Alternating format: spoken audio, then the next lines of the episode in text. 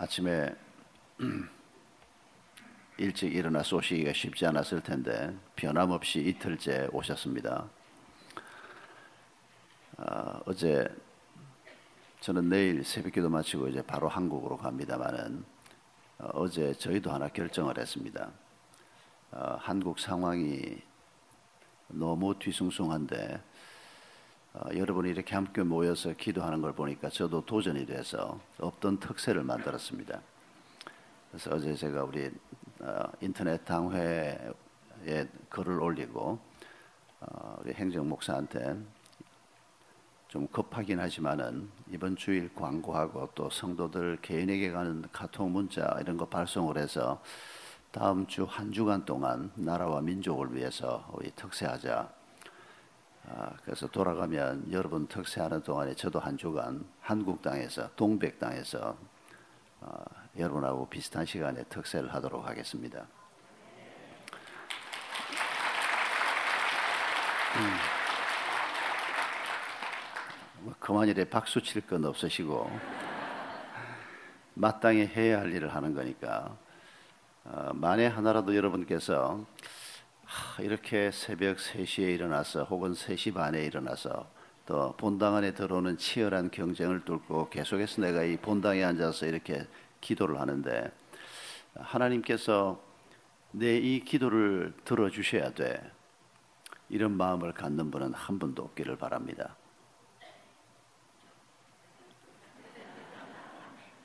아, 이 말을 들으니까 기분이 좀 언짢습니까? 아니 지금 열심히 하고 있는데 찬물을 끼얹는 거야. 뭐야 이게 지금? 어, 제가 하고자 하는 얘기는 뭔고 하니까 오늘 이 우리 어, 학생들이 여기 이렇게 앉아 있는 걸 보니까 아, 참 오만 가지 생각이 듭니다만은 제가 조만했을 때 생각도 들고 제 아이들이 조만했을 때 생각도 들고 여러분 우리가 오늘 생각하려고 하는 어, 하나님의 자녀, 하나님이 우리의 아빠 되심, 이 가르침의 핵심은 이 아이들을 보면 알 수 있고 또 우리가 지금 열심히 하고 있는 그래서 지성이면 감천이라 내가 이렇게 열심히 하면 하나님께서 내게 은혜를 주시리라 아니라 그 말입니다. 하나님께서 우리에게 주실 은혜와 축복은 이미 다 결정되어 있고 이미 다 공급되고 있는 것을 기억하면서 그 은혜에 감사해서 우리가 이렇게 모이고 있다는 것을 기억하자는 것입니다. 우리가 자칫 잘못하면 내가 이렇게 열심을 내서 하면 하나님이 내게 더 큰 축복을 주시리라. 아니라는 겁니다. 여러분, 우리도 이만했을 때 있고 지금 자녀들이 이렇게 어린 아이들이 여러분 가정에도 많이 있을 텐데 여러분 아이들이 엄마 아빠 사랑을 얻기 위해서 혹은 엄마 아빠한테 뭔가 페이브를 얻기 위해서 아이들이 새벽마다 일어나서 집안 청소도 하고 이런저런 일을 해야 아이들이 등록금 받을 수 있고 아이들이 용돈 받을 수 있습니까? 이미 이 세상에 태어나기 전부터 아이 달라고 기도도 하고 그 아이가 태어났을 때 하나님 앞에 뛰면서 감사하고 말썽을 일으키고 힘든 일이 있어도 정상적인 부모라면 그 아이를 위해서 간이라도 빼주고 싶은 그런 마음을 부모가 잘나서가 아니고 하나님이 우리 마음속에 심어 놓았지 않습니까? 그 사람을 엄마 아빠라고 얘기하는 겁니다. 아빠는 항상 뒤에 갑니다. 엄마 사랑을 따라갈 수가 없어서 아빠 사랑도 작다고 생각하진 않는데 여러분 우리가 오늘 아침에 어, 특별한 어떤 말씀을 더 깊이 있게 묵상하기보다 우리가 익히 알고 있는 이 가르침을 우리 마음속 깊이 한 번 더 새겨볼 수 있기를 바랍니다. 이게 우리가 일어나 걸을 수 있는 힘의 원천이 될 수 있기를 바랍니다. 오늘 아침에 이렇게 일찍 오셨는데 여러분 중에 하나님의 아드님, 따님들 말고 혹시 하나님의 조카분이 누가 오신 분이 계십니까? 여러분 하나님은 조카를 부른 적이 없습니다. 하나님은 시원찮은 우리를 불러놓고 너는 내 아들이다, 내 딸이다 라고 말씀하셨습니다. 그리고 자기 자신을 아바 아버지라 우리말로 정확하게 아빠입니다. 저는 돌아가신 제 아버지를 한 번도 아빠라고 불러본 적이 없습니다. 그래도 다행인 것은 아바마마라고 부르지 않은 게 다행이죠.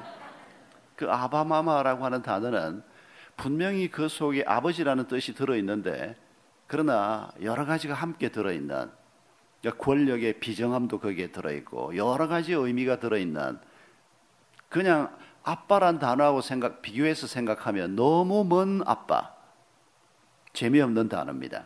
근데 하나님께서 자신을 우리에게 말씀하시면서 너희가 나를 아바마마라고 부르지 말고 저는 저희 아버지를 늘 아버님이라고만 불렀습니다. 다른 단어는 없었습니다. 아버님도 아니고 아빠라고 불러라. 여러분 이 단어 속에 하나님의 마음이 들어 있습니다. 아빠 되신 그분의 마음이 들어 있습니다. 여러분 이 마음을 우리가 오늘 아침에 이미 찬송하면서 기도하면서 이미 느끼기 시작합니다마는 그러나 말씀을 묵상하면서 좀 더 깊이 누릴 수 있기를 바랍니다. 여러분 오늘 아침에도 곧 해가 뜰 겁니다. 해가 뜨기는 뭘 떠 지구가 자빠져서 해가 뜨는 것처럼 보이는 거지. 목사님 말할 때 이와이면 좀 정확하게 말하면 안 됩니까? 우리 교회 이렇게 말하는 이집사란 친구가 하나 있습니다. 무슨 상처가 있어서 그런지 뭐 귀에 조금 거슬리는 말이 있으면 그냥 못 넘어가는 겁니다. 담임 목사가 얘기를 하는데도 아, 그걸 왜 해가 뜬다고 표현하느냐. 이미 다 우리가 배워서 알고 있는데 그래서 내가 그만해라 그랬습니다. 해가 뜹니다. 혹시 시비 거는 사람 없기를 바랍니다. 어, 그 시비 걸고 싶은 마음은 우리 마음속에 있는 상처거나 분노거나 뭐 낭패거나 이런 것 때문에 생기는 건데 이번 특세 때 다 해결하고 일어나 걷는 분이 되기를 바랍니다. 그런데 여러분 예수 믿고 오늘까지 사시면서 여러분 아침에 해가 뜨는 광경을 언제 보셨나 모르겠습니다. 뭐 이 아침에 이렇게 왔다가 돌아가면서 해 뜨는 광경은 잘 못 보고 가실 거고 차에 앉아서 어뭐뭐 뭐 거리에서 이렇게 보는 것하고는 달리 여러분 장엄하게 해가 뜨는 어 우리가 보았던 어떤 그런 광경을 한번 떠올려 보면서 아 오늘도 천지를 지으신 내 아빠께서 나를 위해서 또 저 무거운 태양을 떠 올리시는구나. 이렇게 한번 생각해 보셨습니까? 이렇게 생각하면 오버하는 걸까요? 아닙니다. 저는 그거 오버한다고 생각하지 않습니다. 왜냐하면 여러분 천지를 지으신 분이 우리의 아빠시고 지금도 이 모든 것을 운행하시는 분이 우리의 아빠이신 여호와이십니다. 해가 떠는 것도 그분 손에 달려 있는 것이고 모든 것이 지금 하나님의 손길 아래서 이루어지고 그분 손을 벗어나는 것이 없고 그분이 헤아리지 못하는 것이 없습니다. 그 표현을 너희의 머리카락 하나까지도 헤아렸다. 여러분, 우리의 마음속도 헤아리고 계시고 내가 잊어버린 내 마음속 상처까지도 헤아리고 계시는 분이신 것을 기억해야 합니다. 그분을 우리가 아빠라고 부르고 오늘도 그분 앞에 이렇게 함께 나온 것입니다. 그런데 해가 뜨는데 아, 오늘도 하나님께서 나를 위해서 해를 뜨게 하시는구나. 새로운 날이 시작되게 하시는구나. 아름다운 꽃 한 송이를 볼 때, 아, 하나님께서 나를 위해서 또 저 꽃을 저렇게 피우시는구나. 여러분, 이게 과연 오발까요? 결코 오바 아닙니다. 지금은 제 아이들이 뭐 대학도 졸업하고 다 자랐습니다만 뭐 아직 한 놈도 결혼을 못했습니다.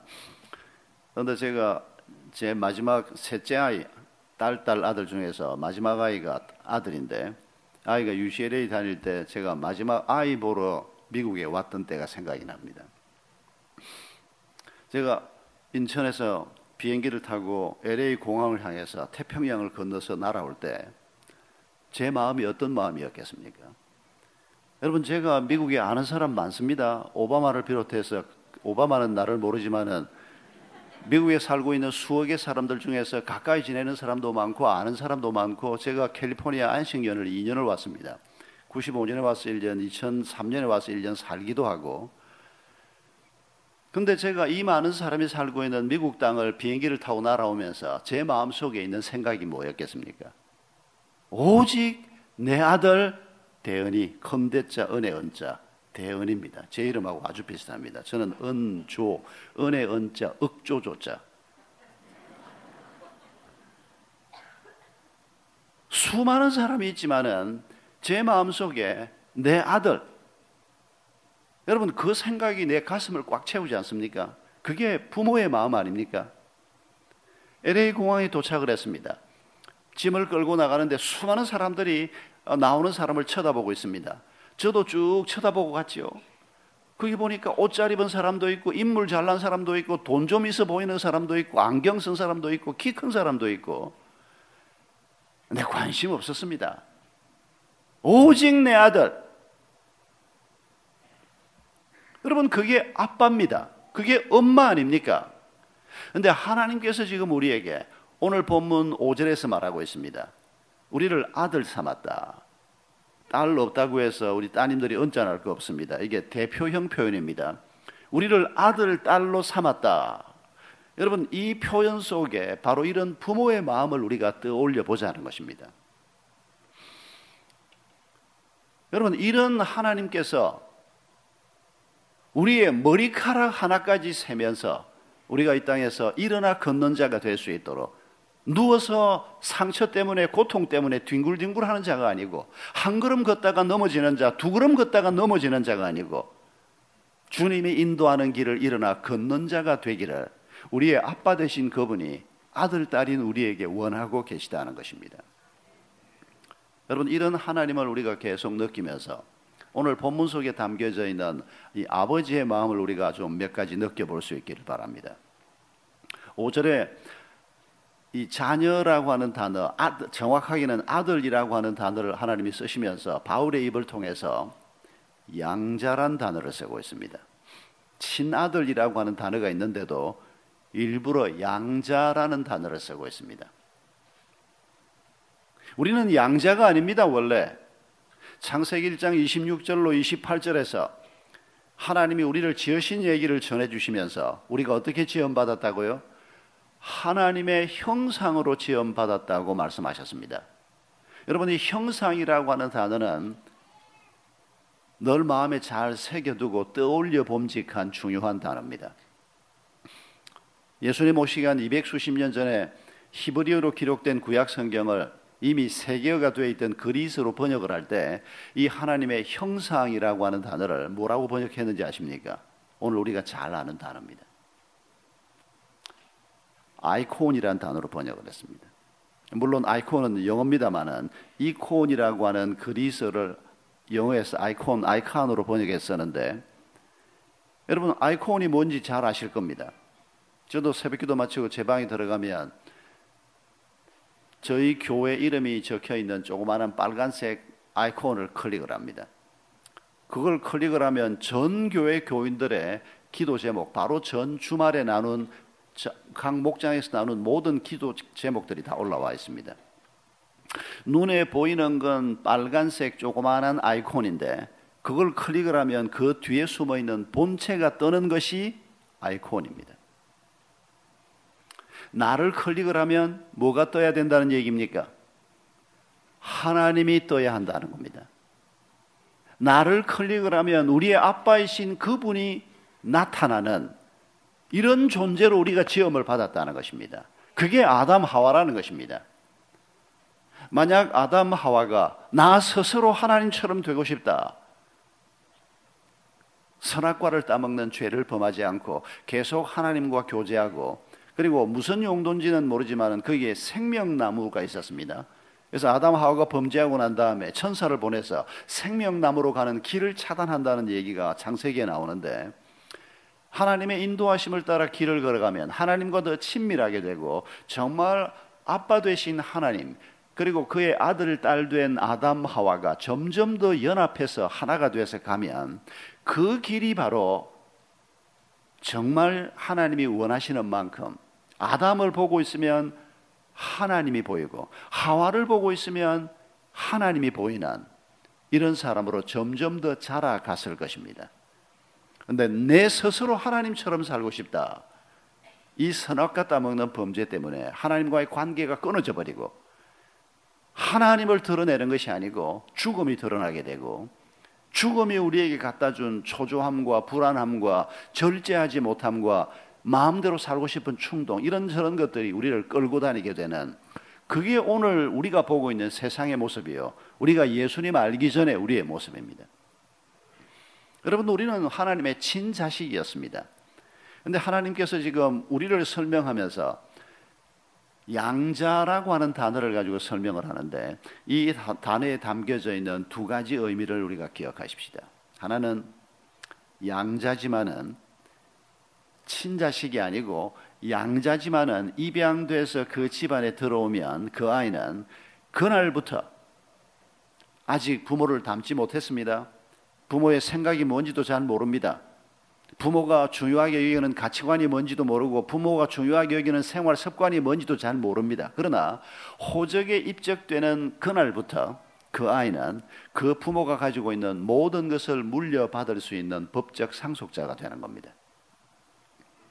여러분, 이 가르침에서 사탄이 늘 우리를 좌절하게 만드는 부분이 있지 않습니까? 내가 예수 그리스도를 믿고 하나님의 자녀가 됐는데도 불구하고 내가 하나님의 은혜를 받을 자격이 없고 내가 하나님의 사랑을 받을 자격이 없다고 우리를 고소합니다.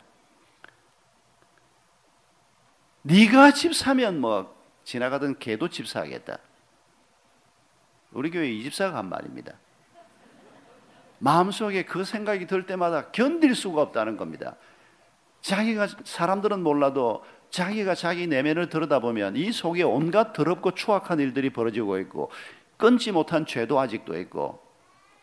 그런데 한 번씩 사탄이 거짓말을 가지고 고소하기도 하지만은 진실을 가지고 너 이런 부족한 것, 이런 못난 것, 이런 시원찮은 것, 네가 집사라고?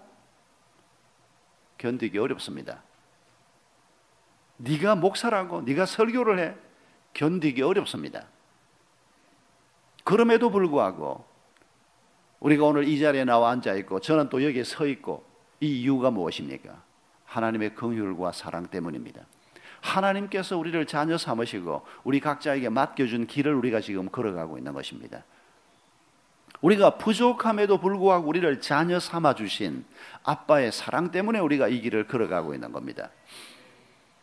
그래서 그런 사탄의 고소가 있을 때마다 잠깐 흔들리더라도 너무 오래 흔들리지 말고 빨리 일어서서 하나님이 우리에게 약속하신 이 귀한 말씀을 붙들고 아버지 집에 있는 귀한 것들 풍성하게 누리면서 사시기를 바랍니다. 내가 시원찮다고 해서 하나님이 안 주실 거야. 여러분 그렇게 생각하는 것은 조카짓이라 그 말입니다. 아이들은 그러지 않습니다. 이 아이들이 집에서 그럴 것 같습니까? 여러분, 우리가 엄마 아빠 집에 살 때 그랬습니까? 제가 이 대목, 이 대목에 오면 늘 하고 싶은 얘기가 하나 생깁니다. 제 머릿속에 하나님께서 사진 한 장면처럼 딱 찍어 놓은 장면인데, 우리 아들이 중2 때 제가 여기 글렌데일로 왔습니다. 1년 동안 여기에 있다가 갔는데 한국에서 아이들을 위해서 뭐 제대로 뭘 하지를 못했습니다. 뭐 가정 예배도 같이 못 드리고 뭐 아이들하고 시간도 못 보내고 교회에서 안식년을 주지 않았으면 저는 아마 우리 가족 관계에서 아웃됐을지 모릅니다.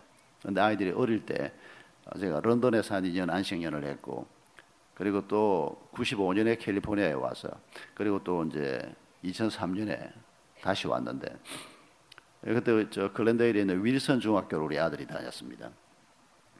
8월 한 하순쯤에 왔으니까 LA가 굉장히 더울 때입니다.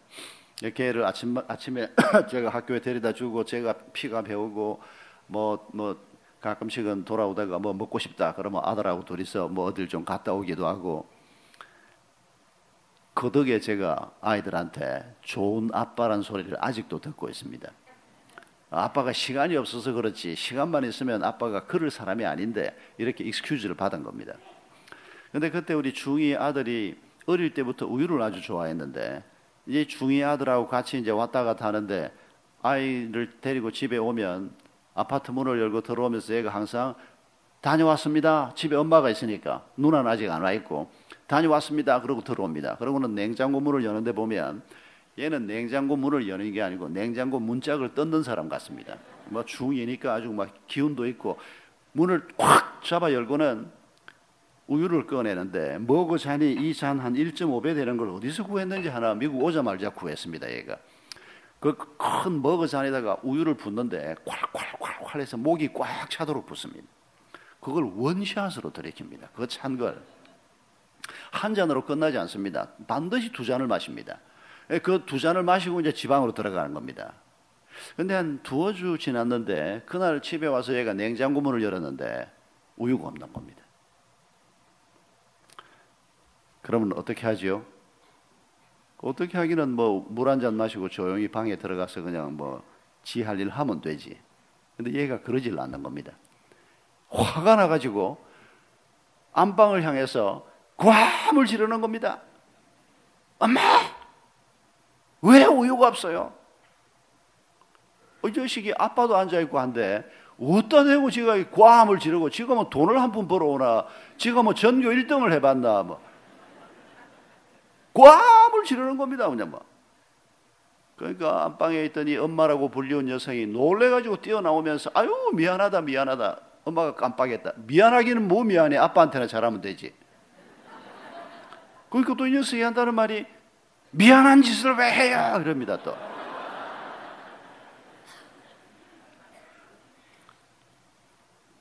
지가 뭔데 그럽니까? 아들이기 때문입니다. 여러분 이게 아들 됨의 특권입니다.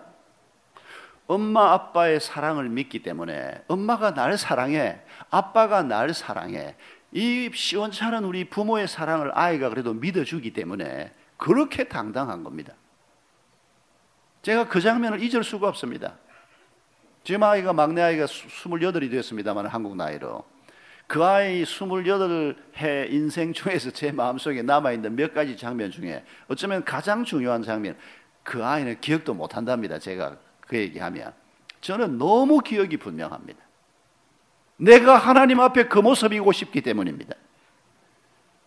내가 부족해도 하나님의 아들 삼아주신 우리 아빠 되신 그 하나님 앞에서 내가 시원찮다고 그만 다, 다 뜯어 치워버려. 그런 생각 왜 안 들겠습니까? 다 내려놓고 싶고, 뭐 없어지고 싶고, 그냥 막 내가 그리스도인 만에 아니면 막 그냥 죽어버렸으면 좋겠다. 이런 절망감이 들 때가 왜 없겠습니까? 그건 아니라 그 말입니다. 우리의 아빠의 마음을 조금이라도 안다면 그런 생각조차도 품지 말라는 겁니다. 그래서 하나님께서 너는 내 아들이다. 너는 내 딸이다. 그 말씀을 하시는 것입니다. 하나님이 우리를 위해서 예비하신 이 모든 것들을 풍성하게 누리시기 바랍니다. 내 부족함에도 불구하고 아니 그러면 하나님이 뭘 좀 주시는지 빨리빨리 그런 다급한 마음을 가지고 특세를 시작한 분들은 마음부터 바꾸시기 바랍니다. 이미 말씀드렸습니다. 하나님은 언제나 오르신 분입니다. 하나님이 시원찮다고 생각이 될 때는 하나님이 시원찮은 게 아니고 내가 시원찮은 겁니다. 하나님은 우리에게 항상 좋은 것을 주시려고 오늘도 예비하고 계시는 우리의 아빠십니다. 오늘도 해를 나를 위해서 뜨게 하실 것이고, 오늘도 꽃을 나를 위해서 피우실 것이고, 오늘도 모든 일들을 내 머리카락 하나 세시면서 우리 아빠 되신 그분이 우리와 함께 하실 것입니다.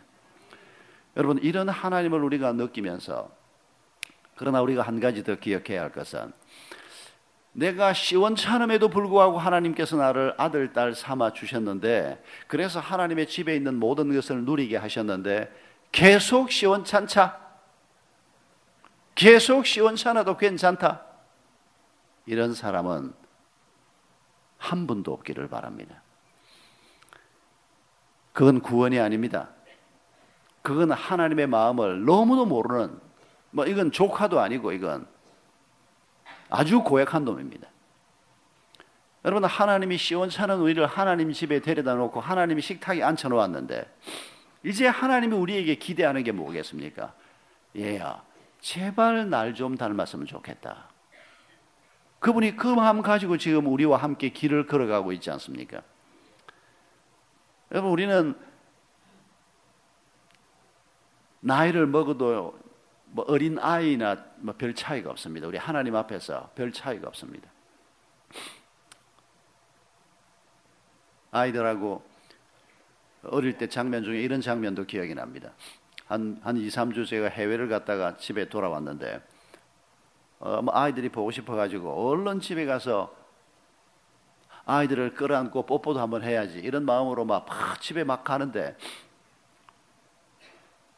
현관문을 열고 들어섰는데, 너무 반가워서 그냥 막 끌어안았는데, 내가 아직 포옹도 풀기 전에 아이가 뭐라 그랬겠습니까? 아빠, 선물은?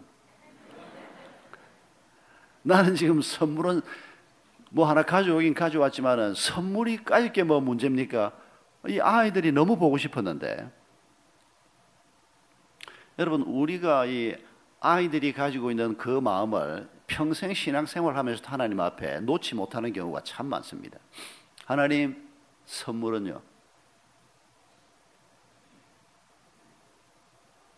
예, 선물도 살면서 있어야 인생이 그래도 재미가 있지.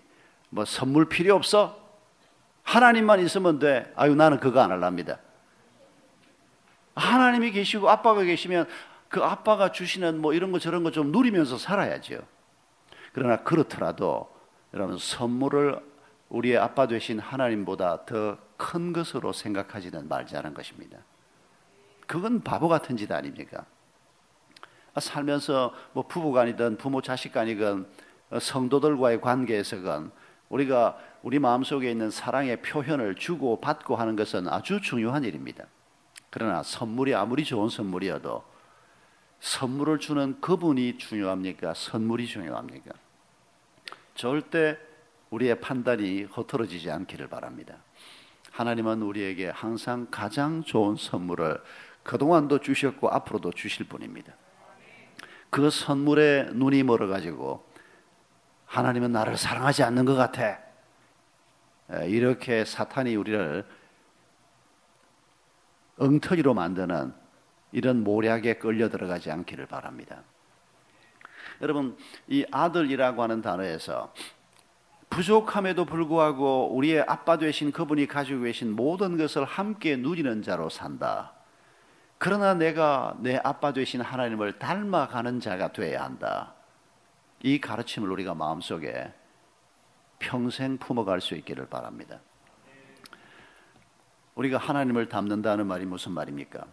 하나님이 우리를 자녀로 부르실 때 그저 편안하게 살다가 오너라가 아니고 오늘 1장 4절을 보면 거룩하고 흠이 없게 하시려고 우리를 자녀 삼으셨다라고 말하고 있습니다. 여러분 거룩이 뭡니까? 거룩은 목소리를 거룩하게 내는 게 거룩이 아니고 거룩은 내가 이거 안 하고 저거 하고 뭐 내 삶에서 뭐를 구별해서 하는 것만이 거룩이 아니고 그것도 거룩의 훈련입니다만은 거룩은 근본적으로 떼내는 겁니다. 구별하는 것입니다. 애굽에 있던 사람들을 가나안 땅으로 구별해내는 그게 바로 거룩이었습니다. 거룩의 본질은 하나님입니다. 그런데 이 땅에 살고 있는 하나님의 형상으로 지원받았지만은 이 땅에서 오염되고 엉망진창이 되어버린 사람들을 하나님이 계신 곳으로 떼내는 이게 바로 에클레시아 아닙니까? 이 하나님이 우리를 떼낸다는 말이 구체적으로 뭐냐?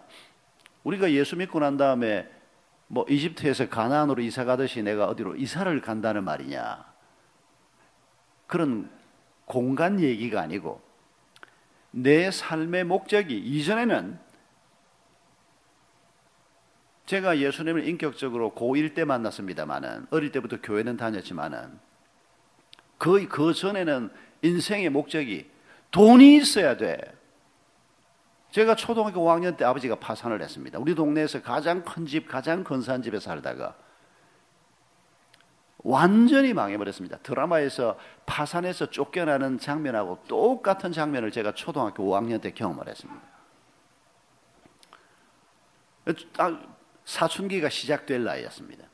사춘기가 없었습니다. 왜냐하면 아버지는 병들어 누워버리고 어머니는 자식들 굶기지 않기 위해서 온갖 험한 일을 하고 있고 누나는 고등학교를 가야 되는데 고등학교도 못 가고 저는 중학교는 겨우 갔습니다.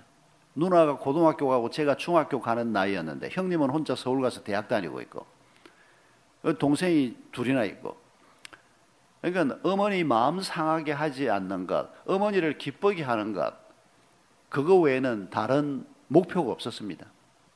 그러니까 어머니가 가장 좋아하는 건 말썽 일으키지 않는 겁니다. 제가 어릴 때 아주 말썽을 많이 일으켰던 모양입니다. 저도 기억도 하지 못하는데 우리 어머니가 우리 집에 와서 아들한테 얘기를 했어요. 제가 체면이 좀 깎였습니다만은 아들이 하도 개구지니까 제 아내가 시어머니한테 아유 대현이 때문에 못 살겠다고 이런 얘기를 좀 했던 모양입니다. 그러니까 아유야 괜찮다. 그 정도는 아무것도 아니다. 애비는 더 했다. 이래가지고는 어, 저도 기억하지 못하는 옛날 얘기를 우리 어머니 우리 아이들 앞에서 한 겁니다. 어, 그러니까 우리 아들이 그때 한 대살 됐을 텐데 아빠가 어쨌는데 그래가지고 할머니한테 파고든 겁니다. 그러니까 우리 우리 아들이 형님 집에 딸 셋, 우리 막내 아우 집에 딸 둘, 우리 집에 딸 둘, 우리 어머니 편에서는 딱 하나 있는 손주입니다. 얘를 뭐 엄청 돌아가실 때까지 예뻐하셨는데 얘 앉혀놓고 그랬다는 겁니다. 네 아빠는 동네 나가면 온 동네가 대 개를 두들겨 패고 다녀가지고 개가 네 아빠만 보면 전부 피해 다니고 온 동네에 뭐 다니는 뭐, 뭐 달기며 뭐며 전부 개울차이 갖다 쳐봤고 아빠만 나가면 동네 아줌마들이 헌조 나왔다고 좀 잡아가라고 그냥 뭐. 저는 기억도 안 나는데. 여러분 우리가 그렇게 뭐 어린 시절의 일을 기억 못하는 것도 하나님 은혜 아닙니까? 저는 정말 그걸 기억이 안 나는데 우리 어머니가 말씀을 해주셔서 아 내가 그런 일이 있었구나. 그런 생각도 하게 됐습니다만은 여러분 하나님께서 우리를 자녀로 불러주시고 부족함에도 불구하고 은혜 베풀어 주시고 모든 좋은 것을 공급해 주시고 그리고 우리가 하나님을 닮은 아빠를 닮은 자녀가 되게 하는 이 길로 지금 우리를 초대해 주신 것입니다. 우리가 이 길을 걸어가면서 남은 생애 동안에 우리에게 가장 중요한 목표가 있다면 그것은 우리 거룩하신 내 아빠처럼 나도 거룩하게 되는 것이다. 육신의 자녀가 육신의 아빠를 닮는 것 당연하듯이 우리의 아빠를 닮는 것. 여러분 이게 우리의 목표가 되어야 합니다. 이 목표만큼 이 땅에서 큰 목표가 어디 있습니까? 이 부족한 내가 하나님처럼 된다. 여러분 이 목표보다 큰 목표가 세상에 어디 있습니까? 큰 집을 가지고 산다. 여러분 그런 작은 목표에 너무 마음 두지 마십시오. 막 그건 좀 커도 좋고 작아도 좋고 아마 근사한 차를 하나 갖는다. 예, 다 좋은 차 가지시기 바랍니다. 그러나 거기에 너무 마음 두지 마십시오. 그런 정도 목표를 가지고 살기에는 예수 믿는 것이 아깝지 않습니까? 우리의 목표는 그런 정도가 아니고 이 부족한 내가 하나님을 닮는다. 우리의 아빠를 닮는다. 그게 거룩하고 흠이 없게 되는 첫 번째 단계입니다. 내 삶의 목적을 내가 가지고 있던 보잘 것 없는 목적을 계속해서 품고 하나님 날 도와주세요. 그게 신앙생활이 아니고 내 목표 자체를 하나님이 주신 목표로 바꾸는 것입니다. 그리고 그 목표를 이루는 방법 또한 바꾸는 것입니다. 구별되는 것입니다. 우리가 세상 길을 다른 사람들하고 똑같이 아이도 키우고 직장도 다녀야 되고 돈도 벌어야 되고 똑같이 사는 것 같지만은 여러분 우리는 세상 속에서 세상 길을 걷는 사람이 아니고 하늘 길을 걷는 사람들인 것을 잊지 말아야 합니다. 그게 거룩입니다. 그 거룩한 삶을 살 수 있도록 이 길을 잘 걸어갈 수 있도록 힘을 공급받기 위해서 우리가 이 새벽에 일어나서 이렇게 난리를 떠는 거 아닙니까? 그런데 이런 큰 목표가 아니고 자질구레한 목표를 가지고 이 난리를 떤다면 집에서 잠이나 주무세요 그냥.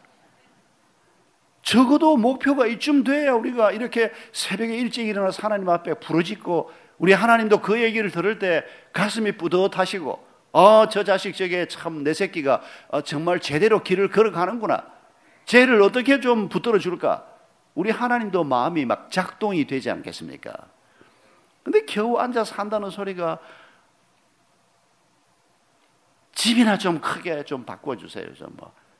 이게 작다는 얘기는 아닙니다. 집 없는 사람이 집이 있어야지요. 그 기도하지 말라는 뜻은 절대 아닙니다. 그 기도를 하되 그 기도는 짧게 하고 그보다 더 긴 기도, 더 큰 목소리로 하나님을 닮게 하소서. 내 아버지를 닮게 하소서. 내가 강해지면, 내가 일어나 걷고 뛸 수 있는 사람이 되면, 여러분, 어떤 집에 살아도 우리는 행복할 수 있고, 어떤 차를 타도 행복할 수 있고, 어떤 풍랑이 와도 우리는 담대할 수 있기 때문입니다. 그리고 14절에 하나님께서 약속하신 것이 하나 있습니다. 이는 우리 기업의 보정이 되신다라고 말씀했는데 그 이는이 뭔고 하니까 성령입니다. 13절이 성령으로 끝나고 이는 성령께서는 우리 기업의 보정이 되신다고 하셨는데 이 기업이 뭔고 하니까 5절과 11절을 보면 긴 설명을 다 생략하겠습니다. 우리가 하나님의 자녀가 되는 것을 기업이라고 말하고 있습니다. 그런데 성령께서 우리 기업에 보정이 되신다. 13절에 성령께서 인치신다는 말이 사실은 보정이 되신다는 말입니다. 우리가 특세하면서 성령님께서 내 마음에 도장 찍어 주시고 성령님께서 내 마음에 보정 서 주시는 일이 날마다 아침마다 순간마다 일어나기를 바랍니다. 성령님이 도장을 찍어 주신다. 여러분 이게 무슨 말입니까? 도장 찍지 않은 사인하지 않은 서류가 효력이 있습니까? 아무 효력이 없지 않습니까? 뭐 차용증이건 뭐건 뭐건 효력이 있으려고 하면 사인을 해야 되지 않습니까? 어제 제가 DMB에 가서 운전면허증 갱신을 하는 서류에 사인을 하고 왔는데 반드시 그게 사인해라. 그래서 제가 제 이름을 사인을 했지 않습니까? 그러니까 그 사람이 그 서류를 받는 겁니다. 근데 하나님이 우리 삶에 사인하겠다, 도장 찍겠다는 겁니다. 어떻게 해요? 성령을 통해서. 언제 도장 찍으십니까? 아, 내가 하나님의 딸 맞나? 내가 하나님이 정말 나를 딸로 생각한다면 나한테 이런 일이 벌어지게 그냥 두시는 게 맞나? 이게 우리의 마음이 흐려지기 때문입니다. 이게 이제 이게 아들, 딸에서 조카 쪽으로 서서히 지금 넘어가고 있는 겁니다. 그럴 때 성령께서 무슨 소리야? 하나님께서 너를 얼마나 사랑하시는데 이 성령이 도장 찍어 주시는 이 은혜가 날마다 우리의 신앙생활에 있어야 하는 겁니다. 그런데 14절에서는 우리 성령이 우리 기업의 보정이 되신다. 또 보정이란 말이 또 나오는데 어, 성경 해석하시는 많은 분들이 여기는 번역까지도 이 단어가 보정이라는 의미도 있지만은 계약금이라는 뜻이 있는데 두 번째 의미가 계약금인데 이건 계약금으로 번역해야 된다. 이런 토론이 많이 있는 그런 귀절입니다. 보정의 의미는 13절에 나오니까 계약금이라는 의미로 다시 한번 번역을 해보면 또 해석을 해보면 여러분 계약금이 뭔지 잘 아시지 않습니까? 뭐 요새는 계약금 걸 일이 별로 없습니다. 이제, 어, 신용카드가 나오고 수표가 있기 때문에 그러나 옛날식으로 생각해 보면 마이크를 하나 사러 갔습니다. 어, 집에 지하 다락방에 뭐뭐 뭐 다락방 모임도 모이고 친구들 모임도 모이고 가족들끼리 어, 또 노래방도 한 번씩 하고 그러려고 이제 준비를 해놓고 마이크가 괜찮아야 되거든요. 마이크 파는 집에 가서 쭉 보니까 아 괜찮은 성능도 괜찮은 마이크 테스트 다 해봤습니다. 두만강 푸른 물이 노래도 한번 불러보고 어, 얼마짜리입니까? 2천불 내라고. 2천불이면 뭐 미국에서 괜찮은 건지 모르겠습니다. 한국에는 2천불 정도 내면 아주 괜찮은 마이크입니다. 계약금을 200불을 걸었습니다. 계약금의 의미는 내가 지금 200불 계약금 걸고 한 며칠 후에 나머지 돈 지불해서 이제 가져온다는 그 구식 상거래 행위입니다. 근데 성령이 우리의 계약금이 된다는 말은 마치 내가 물건을 살 때 계약금 건 것처럼 내가 계약금 걸었으니까 이제 며칠 후면 이 물건이 내 거다. 그래서 친구하고 그 근처를 지나가다가 그 쇼윈도에 있는 같이 생긴 마이크를 보고 야야 저건 내 거야. 저거 내가 벌써 테스트도 해봤어. 이제 며칠 후면 저게 우리 집에 들어오고 내 물건으로 내가 마음대로 쓰게 될 거야. 그게 계약금 아닙니까? 성령께서 우리의 계약금 하겠다는 겁니다. 여러분 이 땅에서 하나님이 약속하신 것을 본체를 물려받아서 누리고 사는 것 없습니다. 뭐 노후를 위해서, 뭐 장래를 위해서 여러분 그게 그렇게 너무 마음 많이 두지 마십시오. 영원한 본체는 저 위에 있습니다. 그러나 영원한 본체에 가서 누리게 될 그걸 계약금 걸고 그 물건 보면서 기뻐하는 사람처럼 말입니다. 성령께서 우리 마음에 기쁨을 공급하시겠다는 겁니다. 성령이 우리에게 네가 하나님의 자녀야. 하나님이 너를 사랑해. 하나님은 지금도 널 위해서 뭐든지 할 수 있는 분이야. 그런데 왜 안 해 그러면? 하나님이 너보다 더 지혜롭기 때문이지. 이렇게 우리의 계약금 되시고 보정인 되신 성령께서 오늘도 우리를 이 자리에 있게 하신 줄 압니다. 여러분 하나님께서 오늘 아침에도 우리를 위해서 뭘 하실 거라고요? 해가 뜨게 하실 겁니다. 그냥 해를 보고 그냥 넘기지 마시고 하, 오늘도 하나님께서 나를 위해서 해를 뜨게 하시는구나. 오늘도 하나님께서 나를 위해서 이 일을 행하시는구나. 여러분 정말 하나님의 아들 딸로서 우리가 그 하나님을 바라보면서 이런 감사의 마음, 하나님이 주신 삶의 목표를 가지고 한 걸음 한 걸음 길을 걸어가면 우리가 그분을 닮는 그래서 이 땅에서 가장 아름다운 자가 되고 가장 강한 자가 되고 가장 지혜로운 자가 되는 길을 우리가 한 걸음 한 걸음 걸어가게 될 것입니다. 오늘도 일어나서 하나님이 우리를 인도하시는 이 길로 기쁨으로 다시 한번 또 걸음을 떼놓는 축복이 있기를 바랍니다. 우리 함께 한 1분만 기도하십시다.